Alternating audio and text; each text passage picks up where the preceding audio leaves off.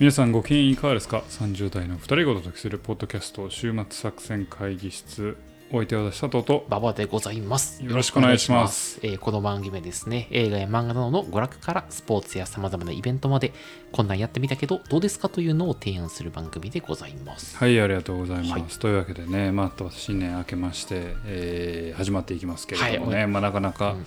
えー難しいスタートですけれどもまあ頑張っていきたいなと思ってますけれども、ね。はいはいはい。えー今日何を紹介してくださるんでしたっけ？早速本題に入られるんですね、今日は。いつもなんかあの、しょうもない話始まるけいやもうど。違います。もうもうもうもう即始めますね。はい。えー今日はですね、えー、昭和商店というですね、はいはい。えー漫画を紹介したいなと思って。おります。知らない知らないです。結構有名やと思って、これあのジャンプ系の。あそうなんですね。えっと、何やったかな？あのね、ジャンプスクエアの漫画、ああ。2021年から連載されている漫画でございまして、はい、その話を今日ちょっとしようかなとなるほど。思っております。いやじゃあそれ行ってみましょう、はい。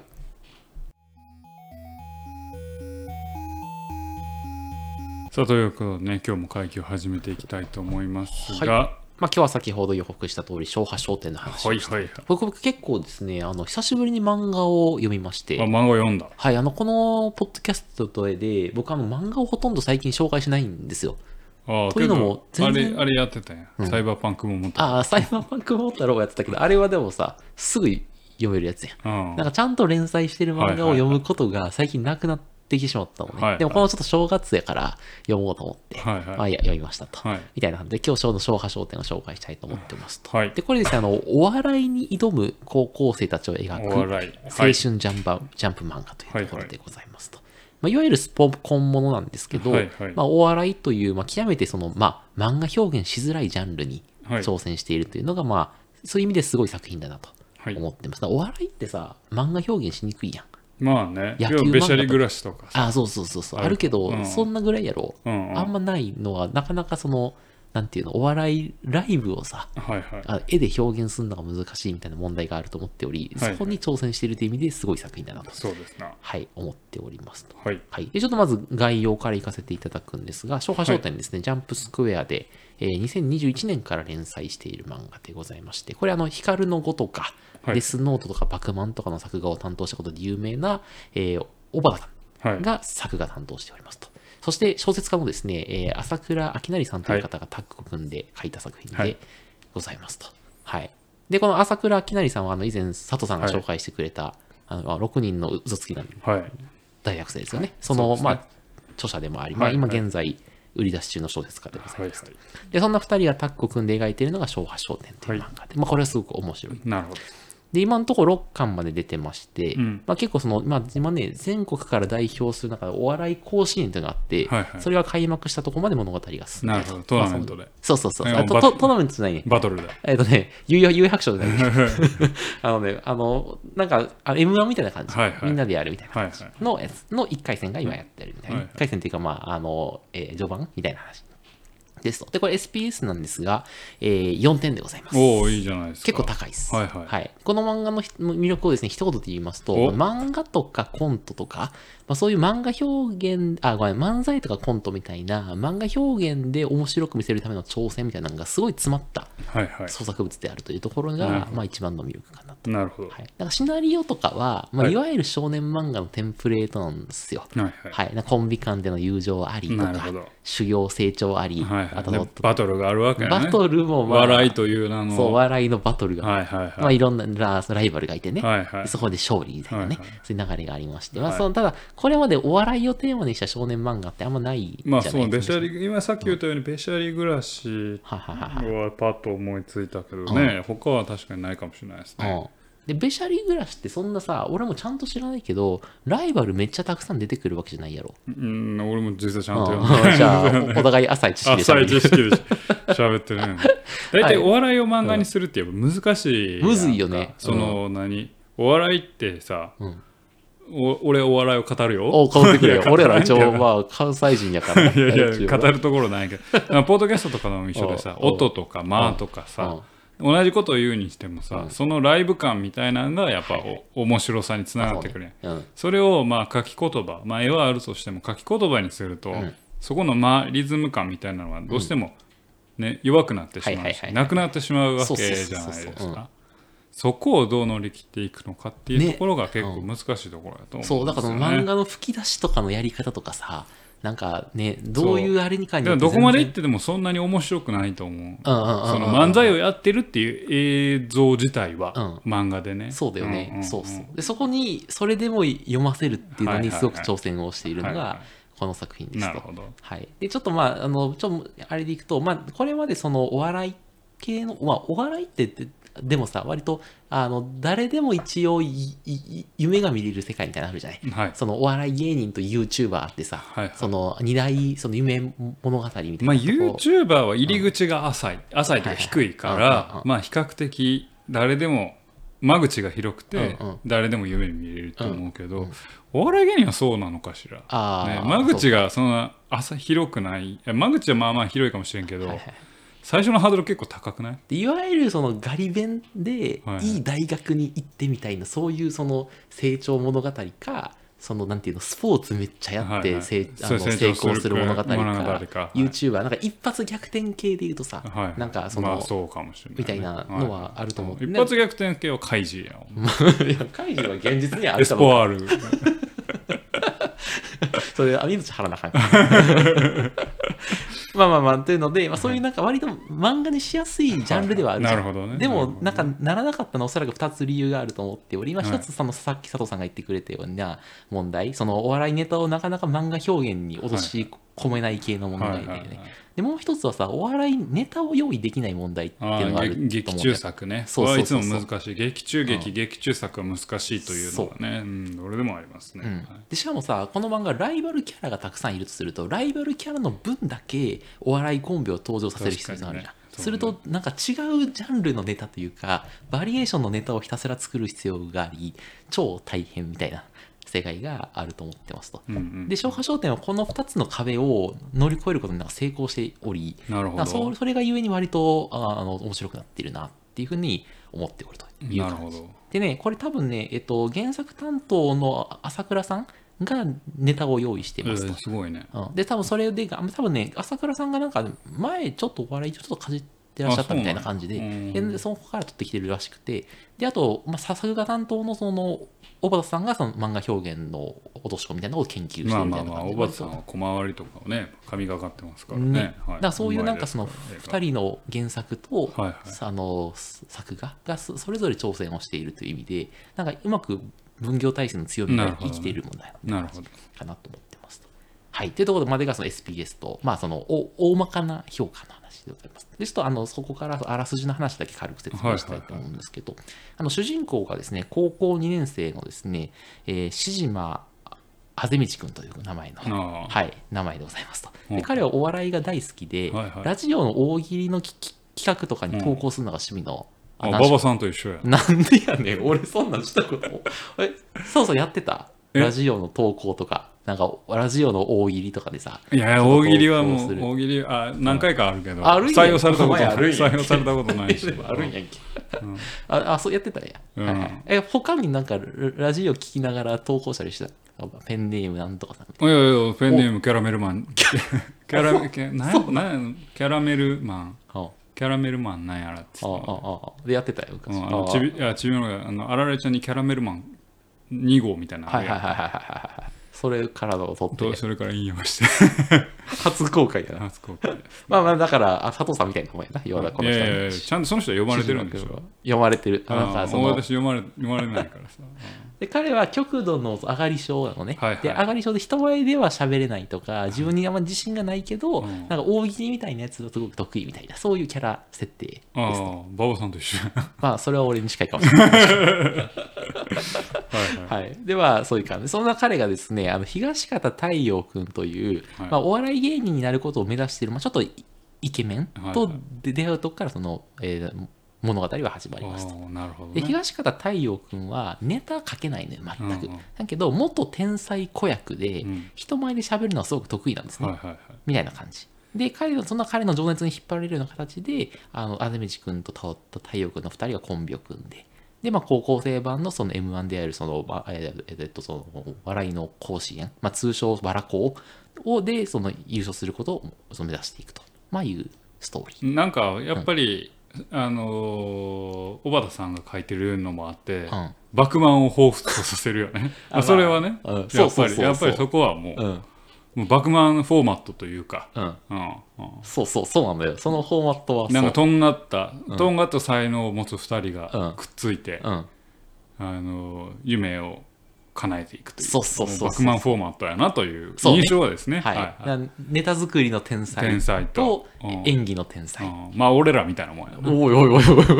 お前何の天才なの？お俺は何の天才やねん、うん。うん、あもしかして喋りの天才ででいらっしゃるということですか？いやいやいやもうこのネタほんまにあのひどいところしかいかんからやめとこうと思ってもう口を閉じたのに ほんまにこういうボケ拾うのやめてほしいなと思うよね。すいません。はい。はいはいはい。はい。ということで、まあ、彼らのですね、あの、あの二人の才能を生かして、まあ、はい。彼らはコンビは急速に成長していくと。はいはい。で、初めはその、えっとえっと、学園祭で、で次に地域のお笑いイベント、少しずつステップアップしていくわけはい、ですね、みたいな感じでちょっとずつステップアップしていくと。はいはいで、そこねごとに、まあ、ちょっとずつグレード上がっていくし、はいまあ、いろんなライバルと出会っていくと。で、ライバルはライバルのネタをやって、どっちが面白いかみたいなことやって、また陶器に敗北とかしながら成長していくと。まあ、いうのが、まあ、基本のフォーマット。はいまあ、なんだ、王道ジャンプ漫画ですよ、この辺は。みたいな感じですと。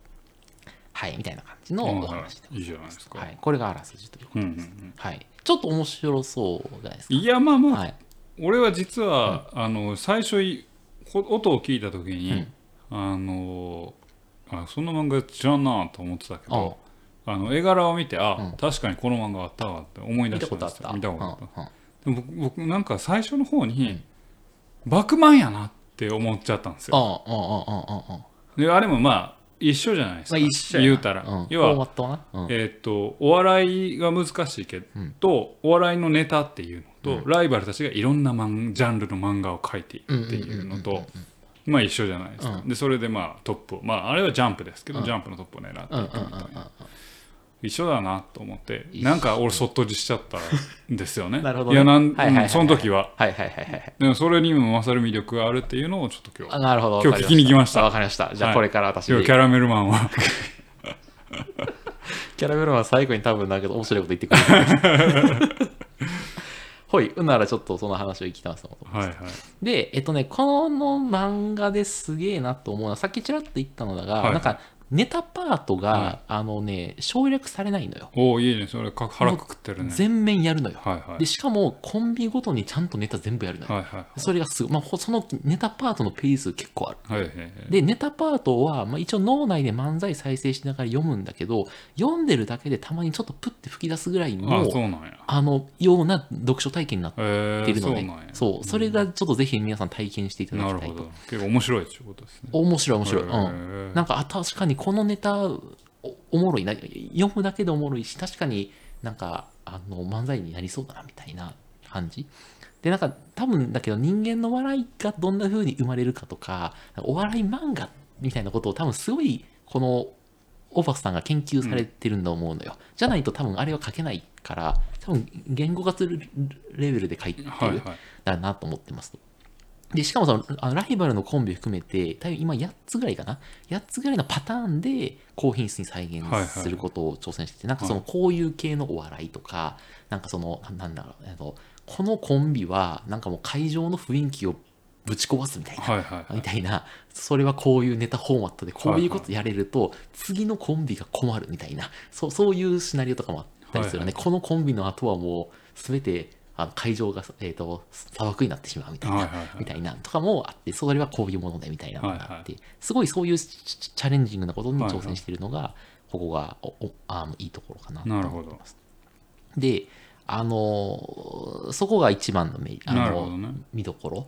で、バクマンと比べるとみたいな話で言うと、確かになんかね、漫画の方が、やっぱ読者からするとさ、なんかもしかしたら自分にあるかもしれない未来とか、あったかもしれない未来っていう、その疑似体験をするという意味では、あんまりお笑い芸人になるイメージ湧かない人が結構多いじゃない。うんでも漫画家になるイメージなら湧く人って結構いると思っており、そう、そういう意味でちょっと、なんていうのちょっと天井がある作品だなって思う。はいはいはい。その、それになんか、なんかも、もしかしたら自分もそうなれるかもしれないと思う人なるほど割合が少ないから、はいはい。そういう意味でなんか、バクマンほど売れないことはほぼ確定してるんだけどなんかその創作物としてのなんか探求という意味はいはい。なんかこれはすごい漫画だなって思っねているので、ちょっとぜひちょっと見ていいただけないかなっていうのが、はい。いいじゃないですか。今日のお話ですね。はい。いや興味ありますよ、はい。うん。うん。じゃあ最初にそそっとじしたのをもう一うん。回、うん。あのそっとじした時のうん。キャラメルマンに。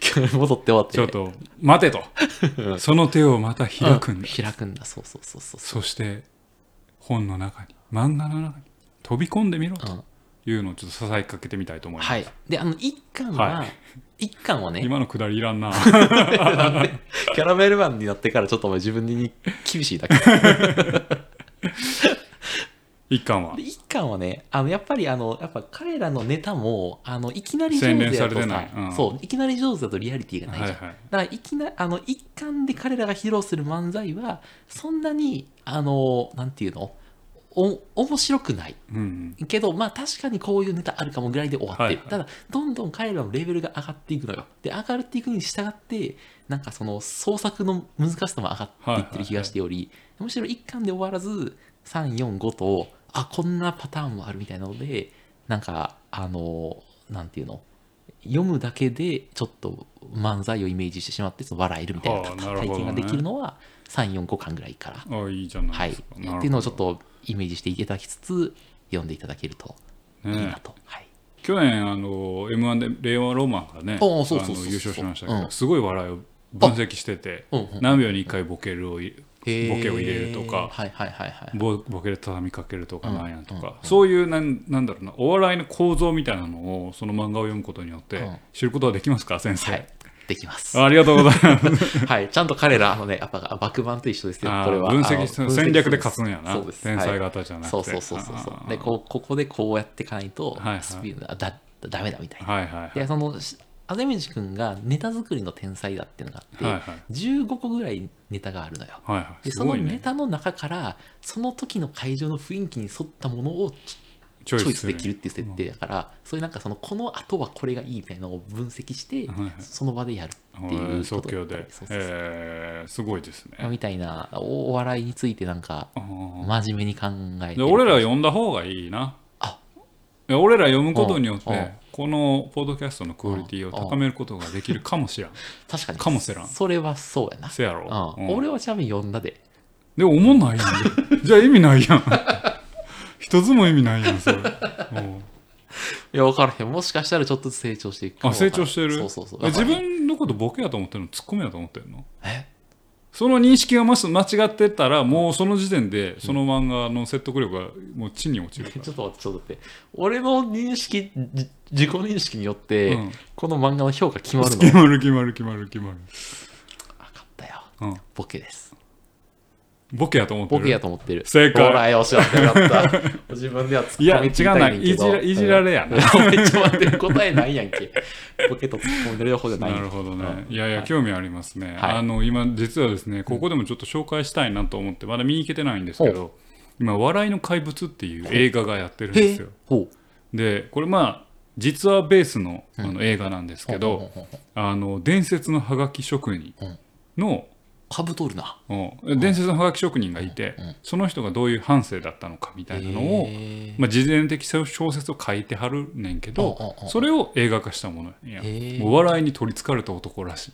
でもプロじゃない。うんはがき職人やから。はがきやからちょっとだからそのあの遅さがあるというかそうそうそうゆっくり考えて面白いこと言うタイプのやつね。そうそう畳みかけるはいはいだからそういう笑いにこだわった人たちが、うん。その狂気に飲まれていく様あが、ー。まあ、あるある種の狂気にね、はいはいうんはいはい。そうちょっと興味あるんですけど。ど。だまあその何えー、と今回紹介してた漫画はもう少しその前向きというかポジティブな話だと思うけど、ああはいはい。ちょっと笑いに対してね非常に興味があるんですよ。あそうなんですか？はい。じゃあちょっと今度じゃあそれ見ていただきそうそうそうそうちょっとじゃあまあ笑い飯みたいにダブルボケでいこう我々は。我々は？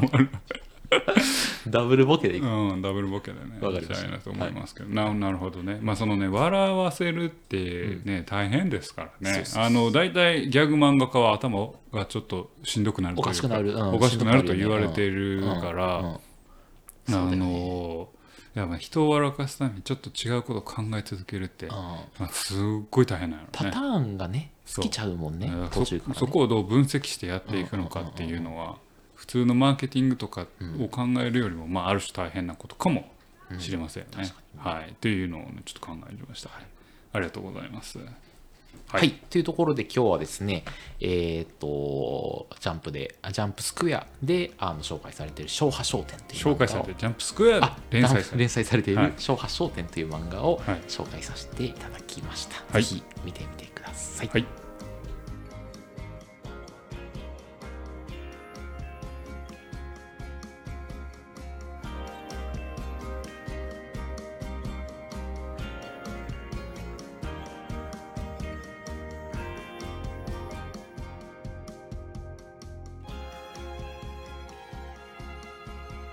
週末作戦会議室でお便りをお待ちしております。お便りはポッドキャストのメモ欄に記載されたリンクをリアクセスいただき週末作戦会議室ホームページメールフォームよりお願いします。また X もやっています。週末作戦会議室ぜひ検索ください。お便りは X のダイレクトメッセージにいただいても結構でございます。はいありがとうございます、はい、ということでねえー、この配信が、まあ、今年一発目ということで296回になるんですかね。やばいそろそろね。そうなんですよ。ついに300回の足音が聞こえて来てですね、はい、300回一体何をしようかという、はい、まあ、週末作戦会議室内会議室、はい、何度か開かれてるんですけど、うん、あのなかなか決まらない。はいはいはいい。うところ。我々も多分299回ぐらいに決まるんじゃないかなとあ何するかからってこと？何するか、はいはいはい、どんな漫才をするかね彼らだけど、うん、我々もちょっと、どんなどんな漫才をしようかっていう 何をテーマにやるか。何をテーマに漫才するかはいはいはい、うん、299回にちょっと発表がギリギリにギリギリに。されるということで。いや分かんないですけどね、はい、まあまあちょっとね300回ね、はい、よく続けましたけどね。本当に、えー、7周年目にね。6周年で7年目に突入してますから、なるほど。